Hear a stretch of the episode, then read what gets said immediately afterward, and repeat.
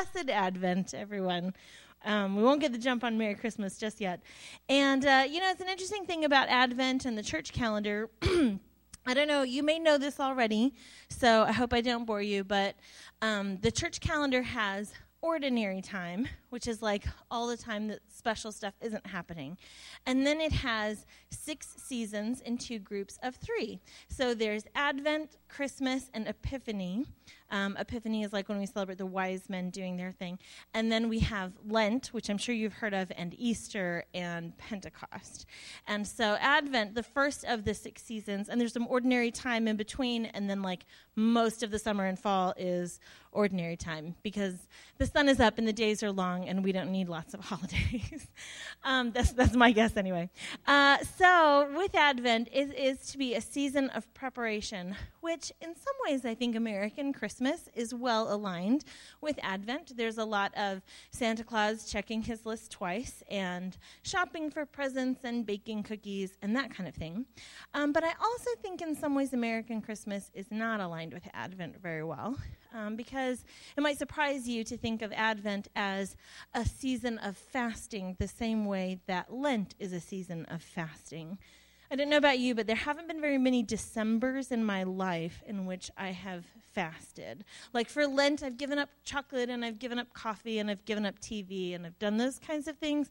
But for Advent, it's more like, mm, right, but there are Christmas parties to go to and there's a lot of sugar there. So clearly I better not fast from sugar during this time. So, uh, so I think that um, I really like to encourage us during this Advent season to slow down and to be able to enjoy the preparation of the season. Maybe not fasting in the way that we might think of fasting during Lent, you know, sackcloth and ashes and meditating on our mortality and our deaths, um, but maybe a little bit more, maybe a little more like, a little slower than what American Christmas would give us. Like, not Black Friday time and not the frenzied shopping time, that kind of a thing. So, I hope that we can have a very relaxed next four Sundays as we explore hope and joy and peace and love, which are kind of our themes for each Sunday of Advent. And so, today we're going to be talking about hope. So, I'm going to try to light this candle. I'm going to ask Ryan to come up and light this candle. It will be this one that is opposite the pink candle because that's the the love candle, and that's the third week. Um, so, with Advent, um, as he lights this candle, let's just take a moment and let's pray. God, you're here, and we're with you, and we love you. Lord, I ask today as we meditate on hope and we consider the hope that you bring us Lord, I ask that you would let hope fill our hearts and just fill all the little crevices and the cracks in our lives, all the places where we're falling short or where we need more.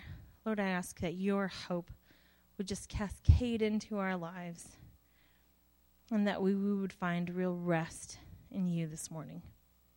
We ask for all this in Jesus' name. Amen. Amen. Thanks, Ryan. So, uh, something that is in the zeitgeist right now, and it'll be coming up when we get closer to the new year, it's become a popular trend to pray about or to consider to think up a I'm a Christian, so I obviously turn pre- think about think up into pray about uh, to think up a word for the year. Like, what's your theme for the year? Have you heard this? Some people do this. They're like, "Oh, this is my word for the year." I think a year is a really long time for me to stay focused on one word, and I'm a focused person. But a year just feels really ambitious. But I do think that during Advent, uh, as I was praying, I felt like God said, "Oh, I've got a word for the church for Advent for us," and I think that word is unhurried unhurried. The theologian Dallas Willard, who passed away just a few years ago, there's um, he was asked once, "How do I grow spiritually?" by um, one of the person that he was mentoring. And this slide is actually way at the end, Anthony. I don't know if you could jump to that one for me. But the Dallas Willard quote about hurry is that in order for us to develop our relationship and to grow personally with Christ, you must ruthlessly eliminate hurry from your life. For hurry is the great enemy of spiritual life in our world today. Hurry is the great enemy of spiritual life. I think if I were to ask us the question, what's the great enemy of spiritual life? Hurry might not be the first one that I come up with. You know, I might think of injustice or consumerism or I don't know, I might come up with a bunch of different ones, but I think that's so insightful to say hurry is the great enemy of spiritual life because um, uh, Connie Ten Boom said, or Corrie Ten Boom once said, you know, if Satan can't make you sin, he'll make you busy. Which I think is like so, like, gosh, that just really resonates with me.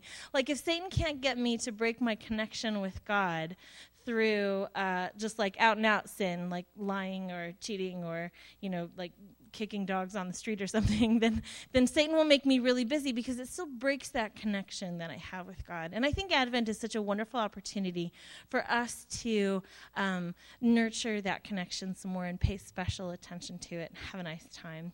So I just want to encourage us all to um, just like take a deep breath and kind of relax down into our seats. And um, in the spirit of our unhurriedness, I'd like to encourage you to, uh, you know, if if you fall asleep during church the next four weeks, like this is your past, that's fine. Let's just go where the Holy Spirit leads us. I just think that God wants us to be able to relax into His love during this time. There's so much pressure that's put on us over the holidays with the parties and the presents and making traditions happen for our family members or our friends and um, keeping on top of work while all of that is happening. I just think that the word from God for us is just to take some time to, like, really relax here. Like, this is our time to really find a Sabbath and to really find that space where God can fill up our lives with hope. So, um, Thanksgiving is such a nice way to get into Advent. I had a wonderful Thanksgiving. I got to see my family, which was good. It wasn't, however, the best Thanksgiving ever. Um, Josh and I had a best Thanksgiving a few years ago, and I think it probably will be the best Thanksgiving of our lives. It will be very difficult to top. Um, if I've told you this story before, we're kind of in like a sorry, not sorry situation because it's about one of my kids, and I'll just be telling the story for the rest of my life. Um, but Ender is our November baby. In 2013, he was born on 11 12 13, so he has kind of a cool birthday. Unless you're British and you go day, month, year, then his birthday isn't cool at all. So thank you all for being American this morning. And um, we're just going with like the month, day, year because it's cool. And um, he had, we had a very different um, experience with him because while we had a midwife for Bolt, Ender was born in the hospital. And this picture, though, isn't from when he was born in the hospital. Let's just stay on this one for a second. This one was actually from two weeks after he was born. So Ender was born on the 12th of November, and then um, we just had like happy baby times that were very like simple and awesome. And we had like a toddler at the time too like bolt was two years older. And so we've got a lot of videos of like trying to get bolt to say i love the baby and you know, he wouldn't do it.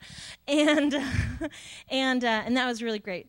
And we were in philadelphia at the time. We um, had thanksgiving plans with friends who were going to really like invite us into their home for thanksgiving because they knew we were far away from family and we couldn't afford to make the long trek home.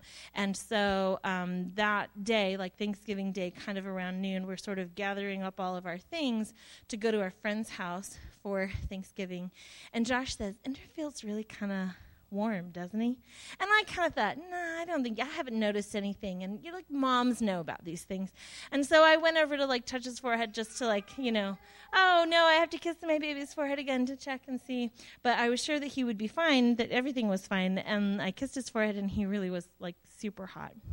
And when um, when really little babies get sick, something biologically that happens is they don't have as many ways to tell us what kind of sick they are. Like, congratulations, adults, you actually all have lots of different ways for to tell someone that you're sick with your sneezing nose, and with a fever, and with a sore throat, and with a stomach ache, and with swelling, and with redness, and with earaches, and with bone aches. Like, you've got lots and lots of methods. Like, your body's actually very communicative with you. For babies, it's like a fever, and that's it. Like, when you're born, a fever is is the only way that your body knows how to say something is wrong. So when your baby, your teeny tiny, like 16 days old baby, has a fever, you have to go to the hospital because maybe it's a cold or maybe it's meningitis, which is a fatal disease. So we dropped Bolt off with our friends who were happy to just have one of us instead of four of us because they were like, yes, get your baby to the hospital. We'll take care of everything with your older child. Oh man, if you ever have a chance to say, we'll take every care of everything with one of your children because your other child is sick, please say it. It's such a blessing. And we went to the Children's Hospital in Philadelphia and they said, yep, he's got a really high fever. And they admitted him and it was horrible.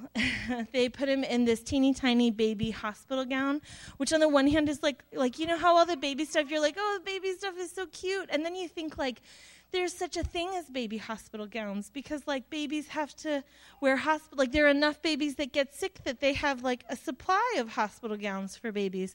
And then if you go to the next picture they have this thing that they call a no-no and you can see it on his leg. It looks like a cast but it's not.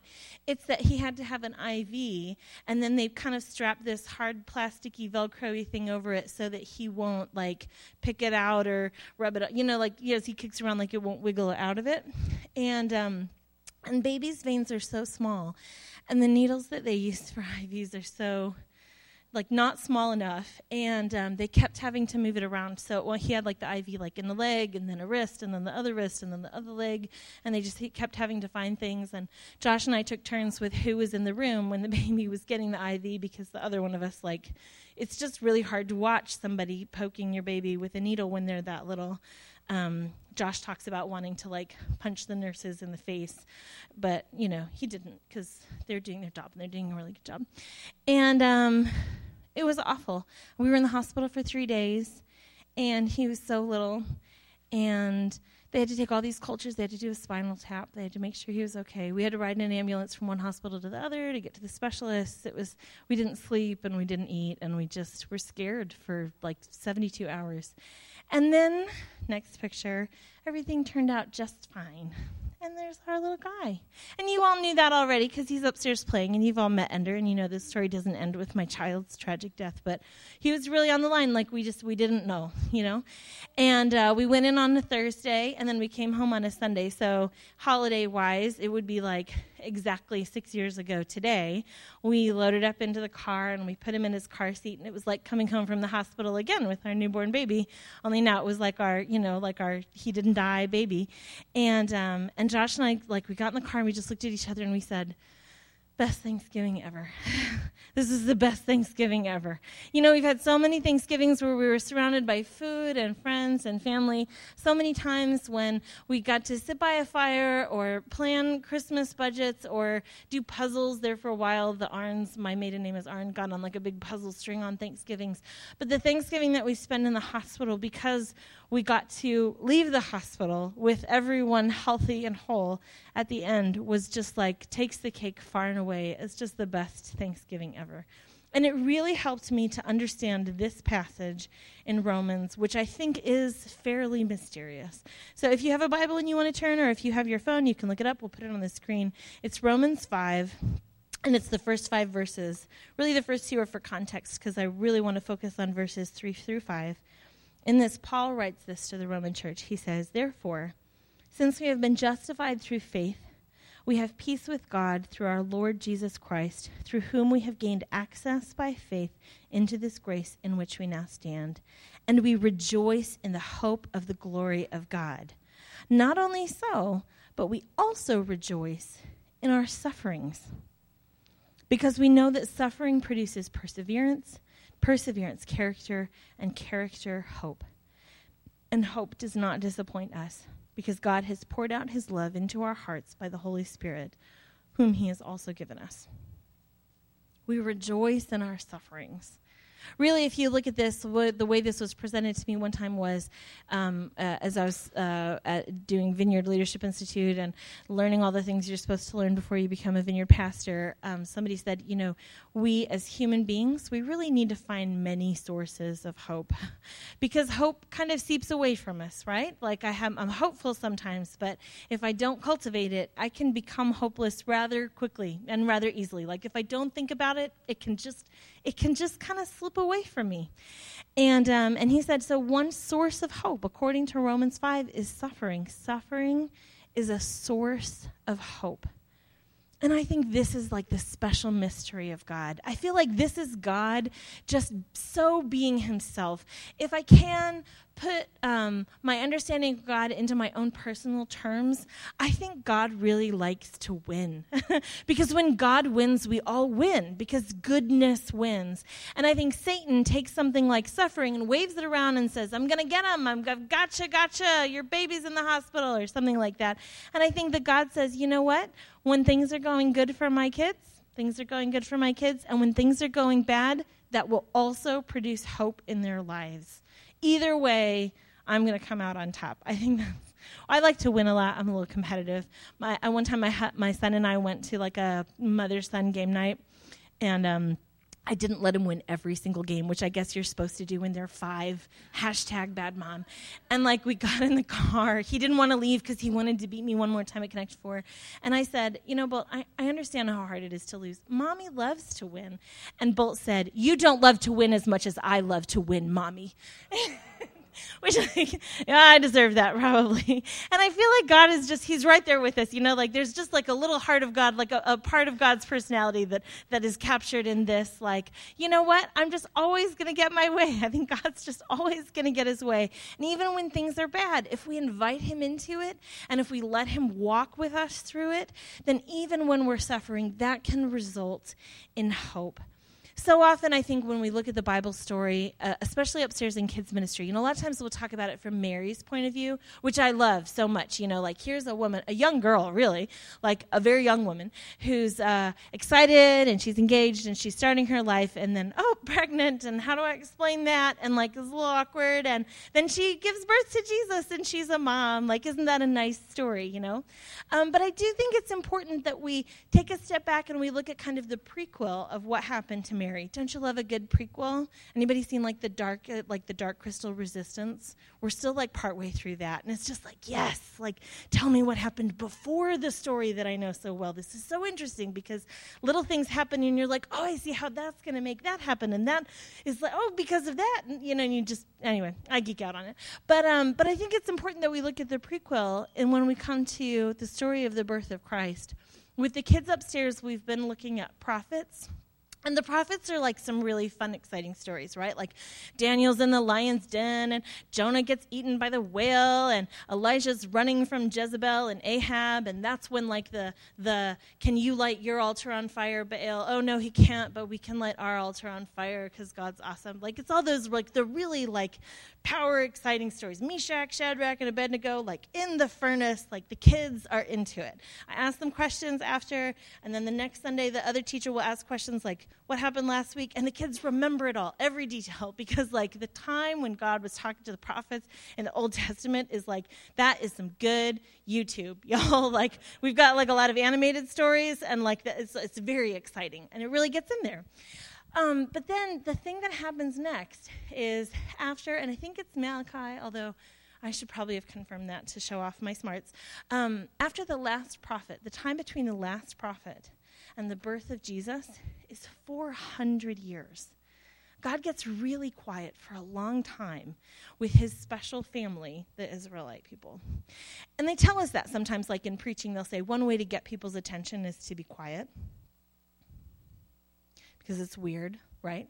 And like it's notable and interesting. Like God gets really quiet for like a really long time.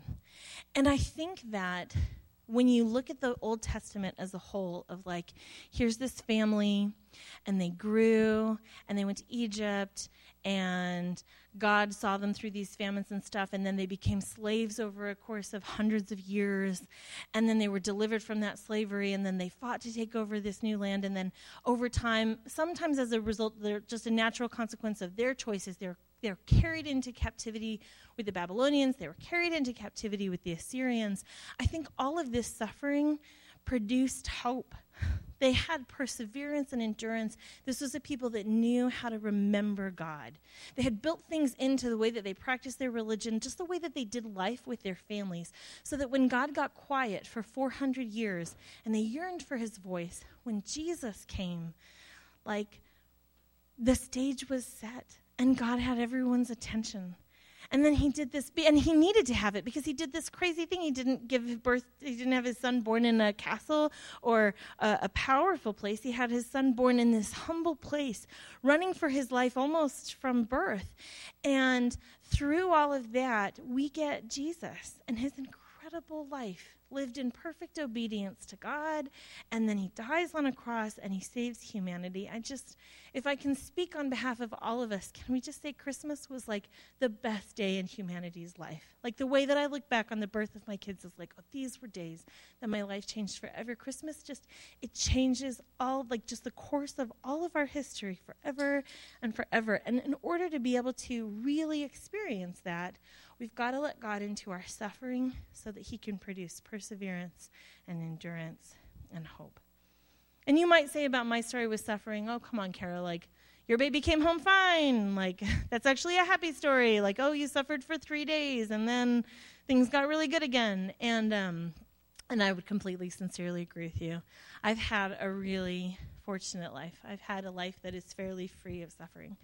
But I think we've all heard and seen and experienced examples of people in our lives, or even people that we know about from, you know, just their stories get around because they've done remarkable things, who have taken suffering and have turned it into something really beautiful. And I think that that's God's invitation for us as we just go through some of the mundane hurts and pains of our everyday lives that um, we can take inspiration from people who have done so much more than us. I was just watching um, the biopic of. Uh, it's not actually about Walt Disney. It's about Pamela uh, Lyndon. What's her name?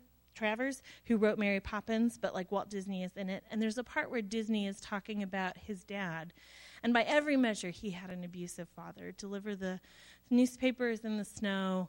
No, you don't get new shoes. And sometimes, as a child, as like an eight year old, Walt Disney would fall asleep in the snow. Can you imagine your eight year old falling asleep in the snow? Like, that's very dangerous, you know? And if he didn't get the, the papers delivered on time, you know, he'd get beaten. And then he grew up to create, like, Disneyland and Disney World and all of those movies, like how much joy has entered the world through this man who took a hard childhood and found a way to hope and to give that to other people. There are so many others like that. Like, I mean, I just I can't even begin to name Malala Yousafzai. Uh, I can't say her name. You know the Malala I'm talking about, and Anne Frank, and you know Elie Wiesel. Like so many people who they find meaning and they find hope through these difficult, difficult experiences, and they're able to embrace and to walk in the light. And some of them through Christ, and some of the people that I listed are not Christians. But it's just something about our humanity. God has built this into us that we can take our difficult times and our challenges, and we can connect with Him in this unique way something unusual that's going on in uh, the life of one of my family members, my sister. I got to see her this um, this Thanksgiving, but um, it's been a story in the national news. One of her friends from work um, was uh, reported missing uh, a couple weeks ago, two weeks ago, and then it was discovered that she was actually murdered by her husband which is really strange. My sister works in like the court, like a very corporatey kind of a world, and she's like, I'm like at DuPont, like we're like we're all standing around our cubes talking about like how did this thing happen to our friend you know? Um, the the husband and jennifer is her name. They got into an argument and um, yeah and then he he killed her and then he like hid the body and dumped the car and it took the police days to figure out what was going on. And she's trying to process all of this just like with her work colleagues at work. And some people are very very angry and they have a lot of rage at um, the husband and i think reasonably so. You know he took their friend from them um, but my sister has had this amazingly gracious response. She's actually, I'm just going to brag on her a little bit. I hope she doesn't mind. Um, she's actually written a letter to the guy in, in prison, and um, and he wrote her back. He actually gave her a, a, phone call, and she talked to him just very calmly. And um, turns out, if you want to send someone a book in prison, that has to come from the publisher. So you got to Amazon that instead of mailing it directly, because who knows about contraband? So good to know. Now, now we all know a little more about this bizarre world. But Allison has just found so much grace for this person. And it's been really amazing for me to watch my sister just like growing into this like godly, saintly woman, you know? Like she's taken the pain that she feels at the loss of her friend. And she's the thing she said to me is, you know, if he doesn't experience it now, I'm sure at some point soon he's going to feel an intense regret over what happened with like a choice that he made in a moment that now has an impact on the whole rest of his life, you know? And um, and I I don't want him to think that God hates him when that happens. So I'll be the person who writes him a letter and reminds him that, like, yes, this was awful, and God still loves you, and He's still pursuing you. Man, I think that's, I think that's just amazing. I think just like being able to take that terrible thing and say, you know, I'm going to find God in this. I mean, at the at the at the the cost of you know maybe sounding like I'm trivializing it. You know, if she can find that there, then I think that when I'm standing in line for Christmas wrapping paper, I can probably find some hope. I can probably find a connection to Jesus. You know. And so that's something I just want us to end with today. We're going to do a form of the daily examen. And we're just going to look for God in our morning this morning. So, from the time that you woke up until the time now, we're just going to take some time and pray.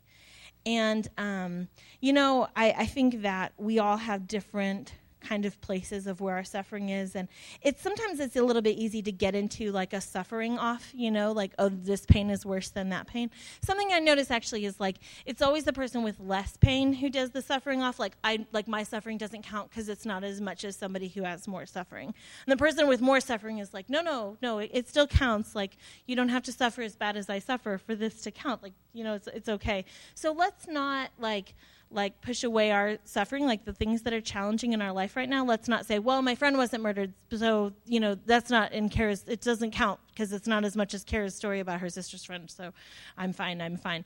Can we just take a minute and let God point us to wherever kind of pain we have, and maybe it's a really mundane kind of hurt, maybe it's a really normal kind of stress for for like people in our stage of life or in our you know kind of living situation or whatever like maybe it's really average and ordinary or maybe you are going through something that is exceptional. Like this is like I'm going through pain right now and it's like bad life kind of changing the course of my life kind of pain. And I just want us to close our eyes and I'll kind of guide us through this. It'll take about 3 minutes for us to give God a chance to really speak into that. So, would you join me in prayer?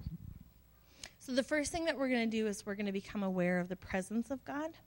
So I'm just going to start with a little breath prayer that we do upstairs with the kids. So as we breathe in, we think, God, you are here, and I am with you. God, you are here, and I am with you.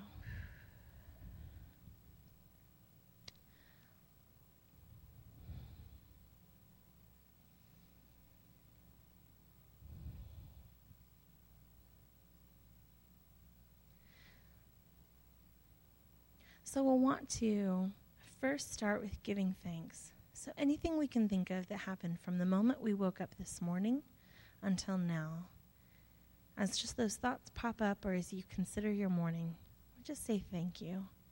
Thank you, God, for breakfast. Thank you for our time of worship. Thank you for the warm hug I got when I walked in the church.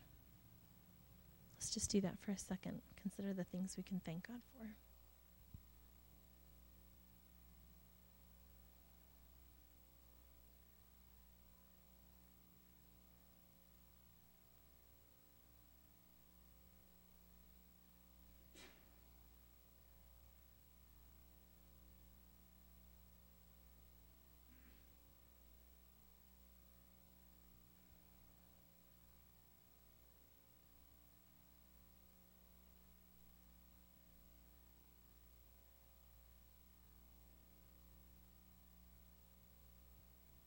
Next, we're going to consider what emotions we've experienced this morning. Did we have frustration at home, trying to get ready for church, or did we just have a really sweet time this morning, connecting with others? Can we just name those emotions and give those to God? maybe even confessing sin if we had a sinful response, or rejoicing in ways that, you know, we acted in a way that brings honor to God.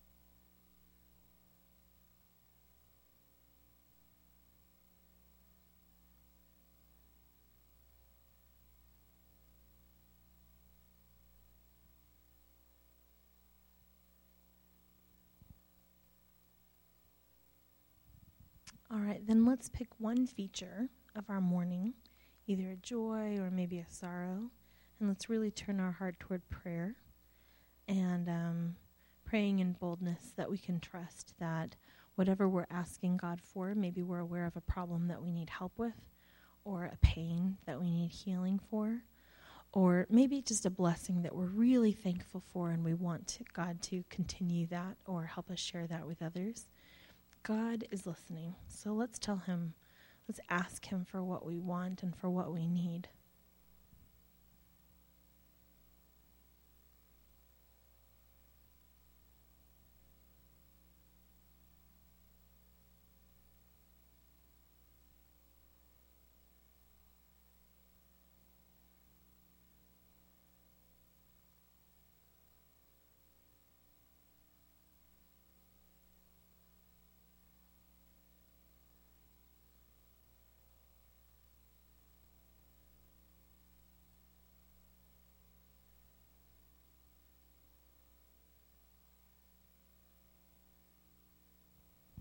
And then the last thing that we do is we look forward to the next hours with hope. So we'll commit the next hours of our day, maybe just as we consider our afternoon or the coming evening. We entrust those to God and um, we trust Him to help us with those. And yeah, we hopefully look forward to that. So let's do that now. Let's consider the future.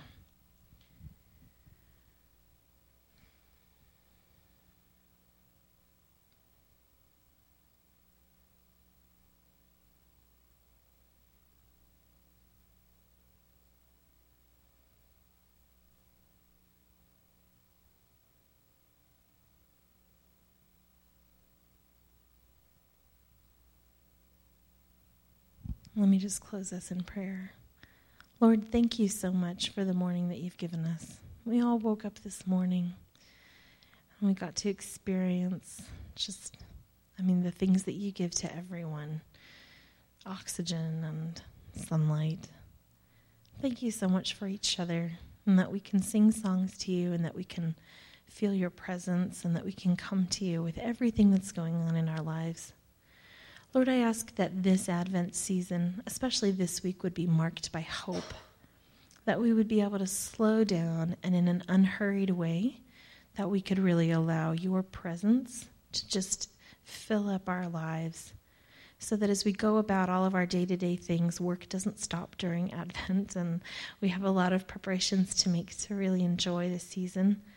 God, I ask that you would be present that you would let us experience you and that you would change us. That it wouldn't be through our effort or our striving that we would be, become better Christians, but that it would be through our trust and our rest. That you would change us on the inside and that you would help us to grow in grace. We ask all this in Jesus' name. Amen.